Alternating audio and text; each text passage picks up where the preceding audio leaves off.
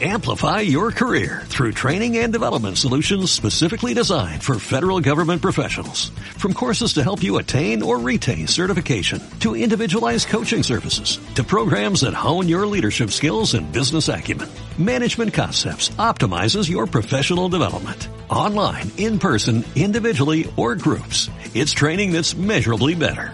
Learn more at management concepts dot com. That's management concepts dot com. Y quiero invitarlo a que abra sus Biblias en el libro de Efesios. Efesios capítulo cuatro, versículo veinte hasta el treinta y dos.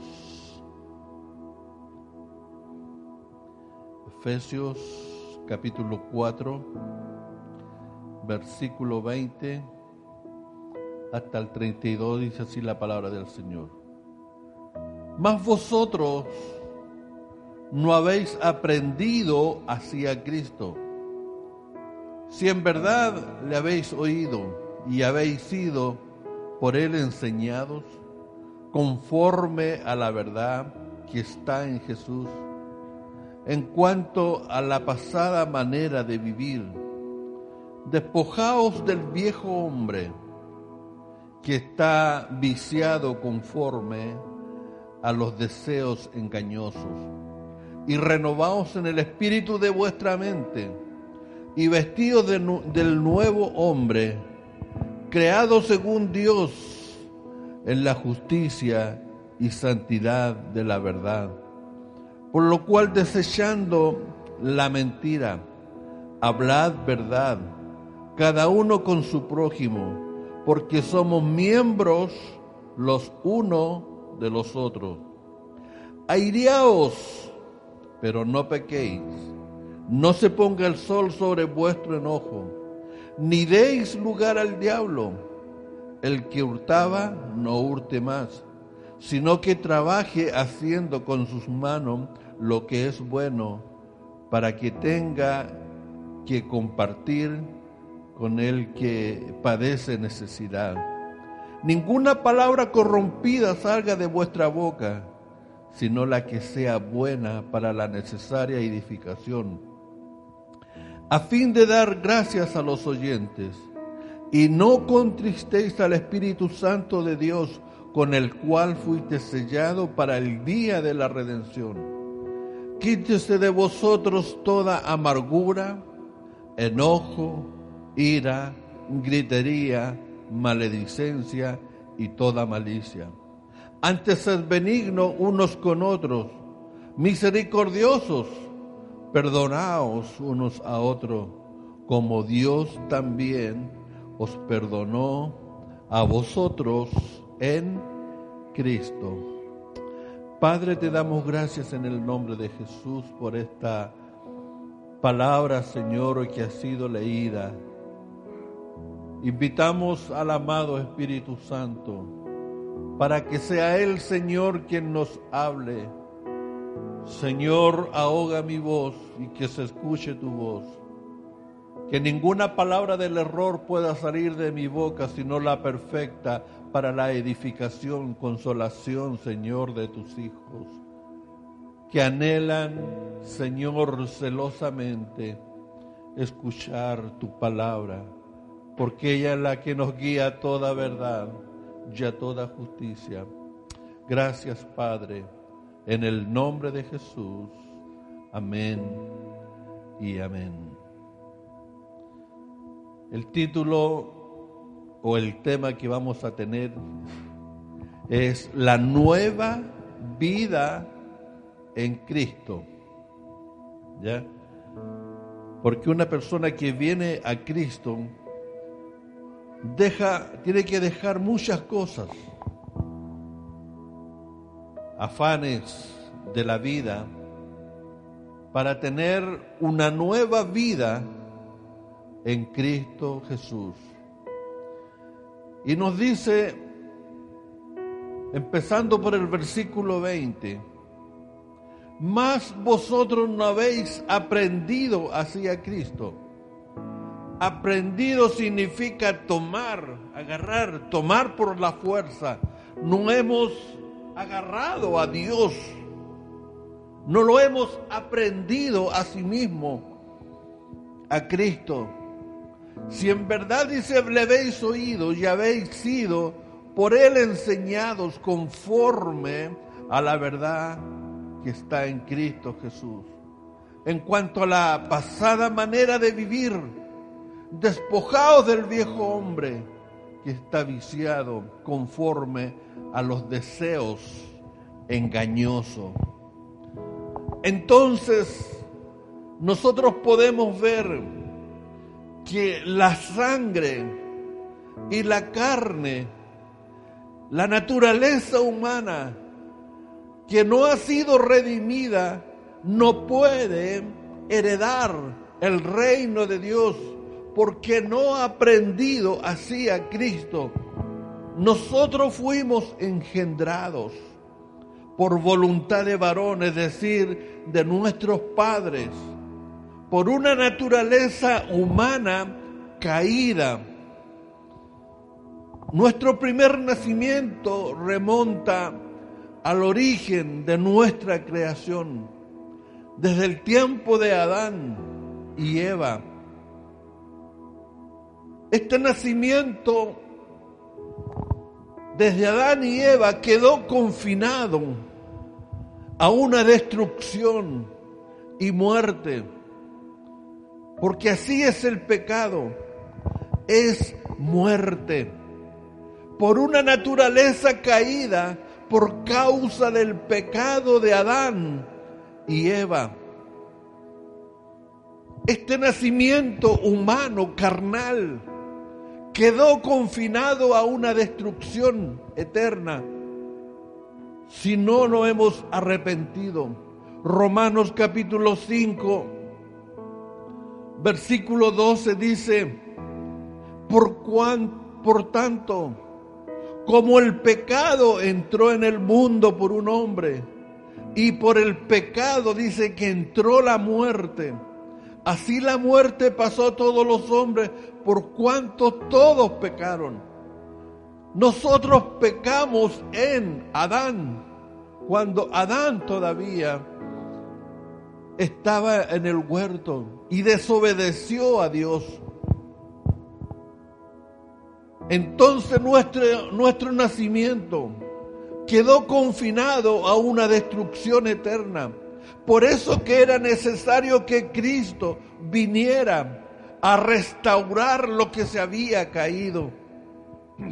Esta naturaleza también la conservamos y no podemos escapar de ella, porque está confinada a una destrucción, como lo dice el libro de Génesis capítulo tres, verso, verso diecinueve. Pues polvo eres, y al polvo volverás, porque el hombre fue tomado del polvo de la tierra, y tendremos que volver allá por causa del pecado. Quiero que consideremos estas dos naturalezas, tanto la humana como la divina.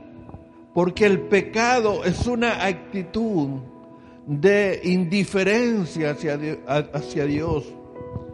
Y la nueva vida en Cristo es un engendramiento por el Espíritu Santo de Dios, que lleva a hacer la voluntad de Dios, como lo dice el libro de Juan. Libro de Juan capítulo uno. cuatro dice: en él estaba la vida, y la vida, dice, que era la luz de los hombres. La luz en las tinieblas resplandece, y las tinieblas no prevalecieron contra ella. En él estaba la vida, en Cristo estaba la vida. Por eso, si nosotros queremos vivir eternamente, tenemos que estar al lado, como dice su palabra, aprendiendo así a Cristo, En Él estaba la vida, y la vida, dice, que era la luz de los hombres. La luz en las tinieblas resplandece, y las tinieblas no prevalecieron contra ella. Leo el versículo doce, dice: mas a todos los que le recibieron, a los que creen en su nombre, les dio potestad de ser hechos hijos de Dios, los cuales no son engendrados de sangre, ni de voluntad de carne, ni de voluntad de varón, sino de Dios. Nosotros no fuimos engendrados por voluntad. Para heredar la vida eterna no fuimos engendrados por voluntad de varón, sino que Dios nos ha inseminado en nuestro espíritu. Todo hombre, toda mujer sin Cristo está muerta en delitos y en pecado. Así lo dice el Salmo cincuenta y uno, cinco, dice el salmista cuando clamó, dice: he aquí en pecado, dice, fui formado, y en pecado me concibió mi madre, porque aún había una naturaleza humana no redimida. Cuando el hombre y la mujer están muertos, significa que están separados de Dios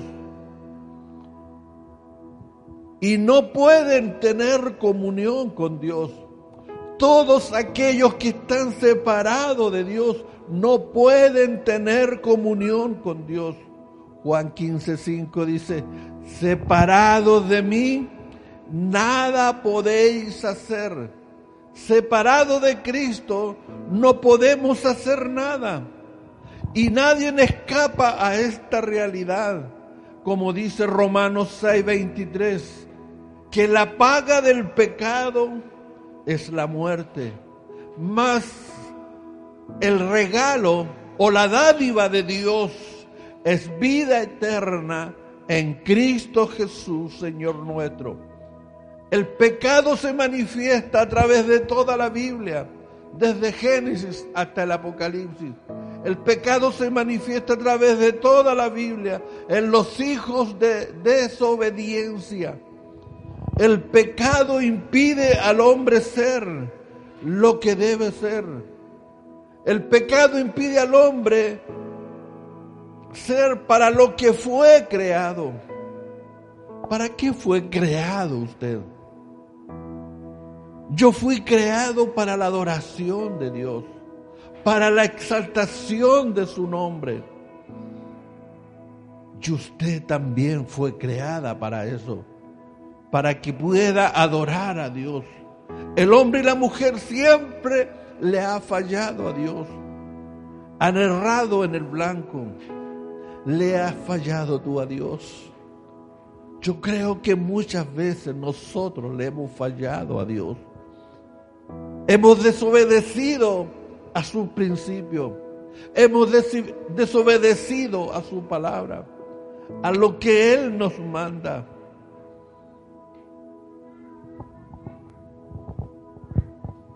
El hombre y la mujer siempre le ha fallado a Dios.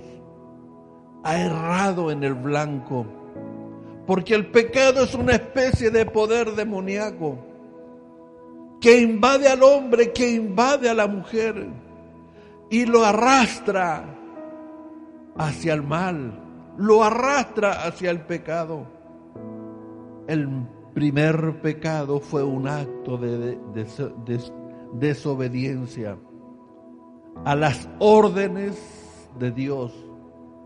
El primer pecado fue desobedecer las órdenes de Dios.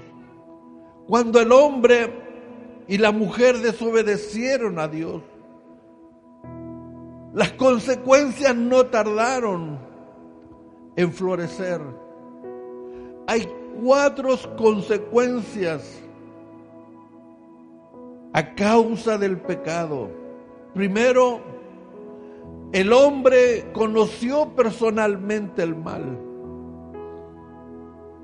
Segundo, se cortó la comunicación con Dios. El hombre no podía llegar a Dios porque era un pecador. Y Dios no podía llegar al hombre porque Él es santo. Entonces esa comunicación estaba cortada. Tercero, la naturaleza humana dice que se corrompió a causa del pecado. Y cuarto, el hombre fue hecho esclavo del pecado. La mujer fue hecha esclava del pecado. Porque cuando cae bajo la esclavitud, no puede salir de esas ataduras.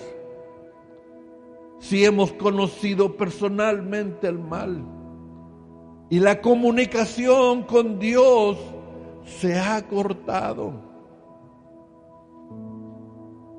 Par, el parcoe en griego significa desobediencia. Y la desobediencia termina en porosis, que significa endurecimiento del corazón. Segundo, la Biblia identifica este proceso como la necesidad que, que tiene el hombre, o que tenemos nosotros aún todavía, de un nuevo nacimiento. Juan tres tres dice, Jesús dijo a Nicodemo, el que no naciere de nuevo no puede ver el reino de Dios. El que no naciere de nuevo no puede ver el reino de Dios. Juan tres seis, Jesús le dijo, el que es nacido de la carne, carne es. Y lo que es nacido del Espíritu, Espíritu es. Entonces nosotros, en nuestro nuevo nacimiento, somos engendrados por Dios en una simiente divina que comienza a germinar en nuestro interior. Juan uno dice, para ser hechos hijos de Dios, el cristiano tiene que ser engendrado, inseminado por Dios. Mire lo que dice Juan uno doce. Más a todo, yo quiero que lo lea usted con cuidado. Más a todos los que le recibieron, a todos los que le recibieron, a los que creen en su nombre, le dio potestad de ser hechos hijos de Dios. Todos aquellos que han recibido a Jesucristo, han hecho la oración de confesión, se han bautizado en las aguas, han recibido el bautismo del Espíritu Santo, realmente son hechos hijos de Dios, los cuales dicen no son engendrados ni de sangre, ni de voluntad de carne, ni de voluntad de varón, sino de Dios. Es decir, que Dios nos ha enseminado, nos ha engendrado por voluntad propia de Él. Es importante que nosotros seamos enseminados por Dios. Es decir, que la naturaleza de Dios está, está en la nueva vida en el Señor, que es como una semilla que es plantada en nuestro espíritu.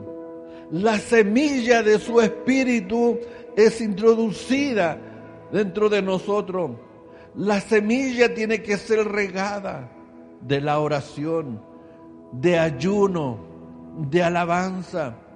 Y la palabra de Dios, y con la comunión de los santos, hasta que el fruto brote y pueda madurar los frutos del Espíritu en cada cristiano. La regeneración o el nuevo nacimiento es la nueva vida que produce los cambios, como yo lo digo, que los produce desde adentro hacia afuera. Los cambios tienen que ser desde adentro, de nuestro interior. para que pueda brotar y el mundo pueda ver en nosotros los cambios que de, se producen desde adentro hacia afuera. La nueva vida tiene que ser con despojarnos totalmente del viejo hombre, despojarse de la vieja mujer, para empezar a disfrutar una nueva naturaleza en Cristo Jesús. Una naturaleza que le da vida, una, una naturaleza que le da el gozo. La persona regenerada o nacida de nuevo, esa persona disfrutará de los privilegios que le corresponden como a hijo. Segunda de Corintios capítulo tres, verso diecisiete, dice: donde está el Espíritu del Señor, ahí hay libertad. Donde está el Espíritu de Dios, hay libertad. Hay libertad para adorarle, hay libertad para exaltarle, para que podamos glorificar su maravilloso nombre.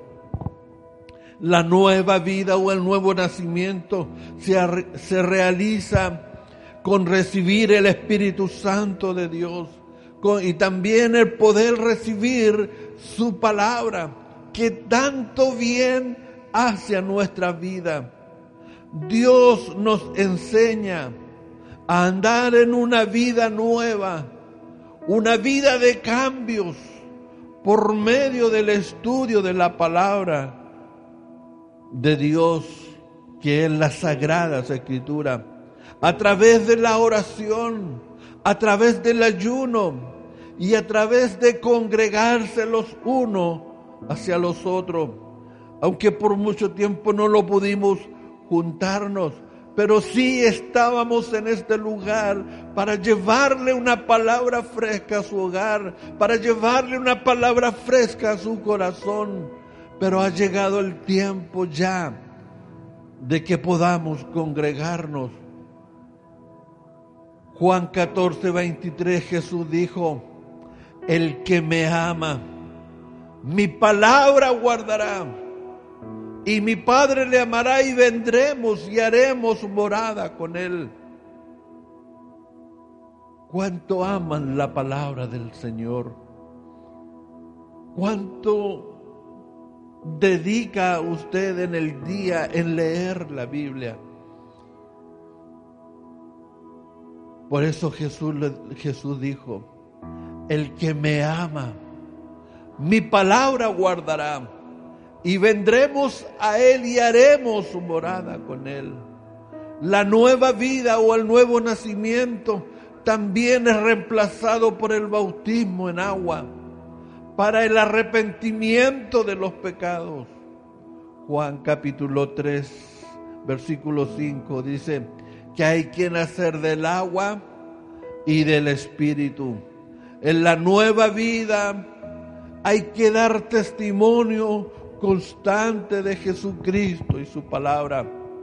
Hay muchos que les gusta dar testimonio, pero no, su vida no está apegada a las Sagradas Escrituras. Es decir, que muchos dan testimonio en sus hogares o donde quiera que estén, en su trabajo, haciendo lo que los demás hacen, dan testimonio.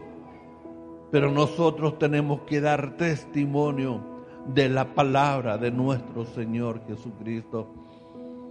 Para terminar,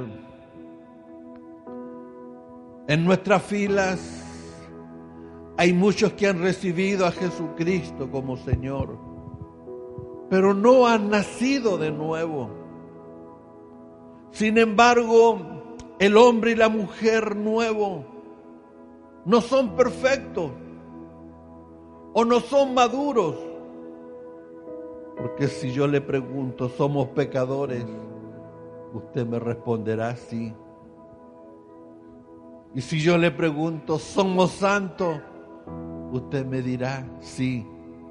porque dentro de nosotros tenemos una naturaleza divina y una naturaleza humana. De la de nuestro engendramiento por varón desde Adán y Eva, una naturaleza caída, pero también tenemos la simiente santa.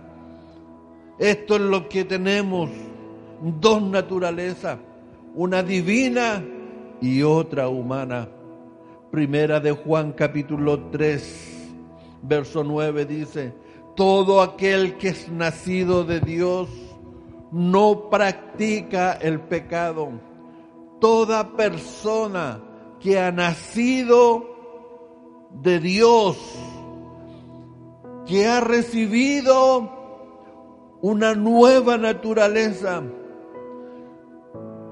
que han sido engendrados por Dios en su espíritu, tienen una nueva naturaleza.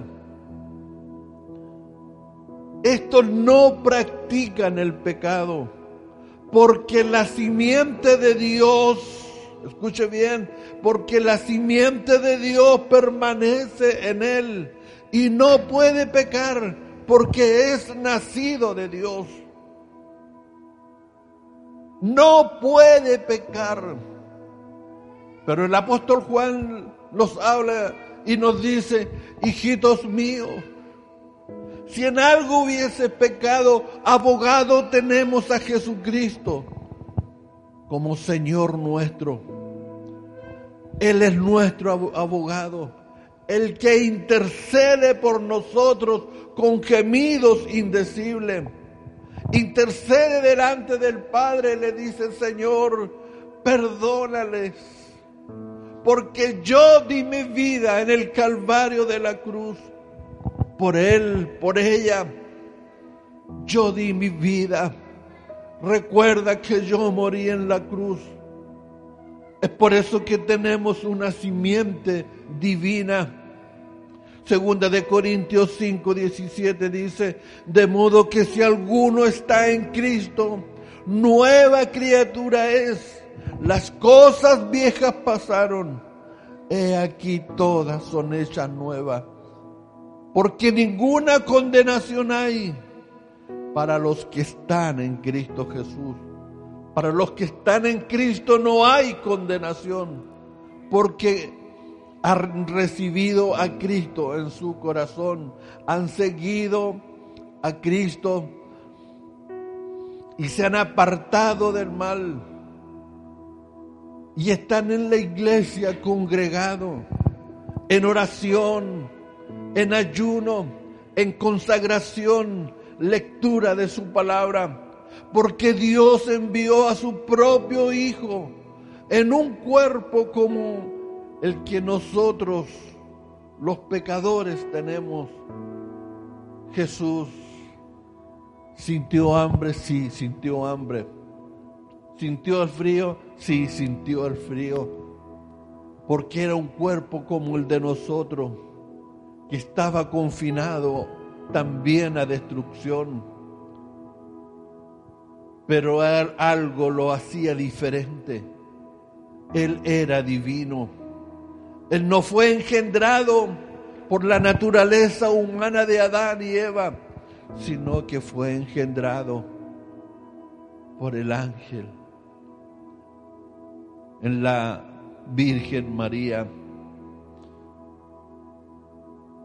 Y en esto, y en este cuerpo, Dios declaró el fin del dominio del pecado que Él tenía sobre nosotros. Él le arrebató la autoridad que Satanás le había quitado al hombre en el huerto del Edén, porque hombre significa autoridad. Y Satanás le había arrebatado la autoridad al hombre cuando le dijo Dios: porque el día que comieres morirás. Aunque no murieron física, eh, físicamente, pero después con el tiempo fueron confinados a destrucción. mediante la entrega de su Hijo Jesucristo, como el sacrificio perfecto en la cruz por nuestros pecados. Como lo dice Juan tres dieciséis, porque de tal manera amó Dios a este mundo, que ha dado, o sea, nos entregó su Hijo, su unigénito Hijo, para que todo aquel que en Él cree no se pierda, sino que tenga vida eterna. La vida eterna está en Cristo, hermanos. Dios bendiga esta su palabra. Amplify your career through training and development solutions specifically designed for federal government professionals. From courses to help you attain or retain certification, to individualized coaching services, to programs that hone your leadership skills and business acumen, Management Concepts optimizes your professional development. Online, in person, individually, or groups, it's training that's measurably better. Learn more at management concepts dot com. That's management concepts dot com.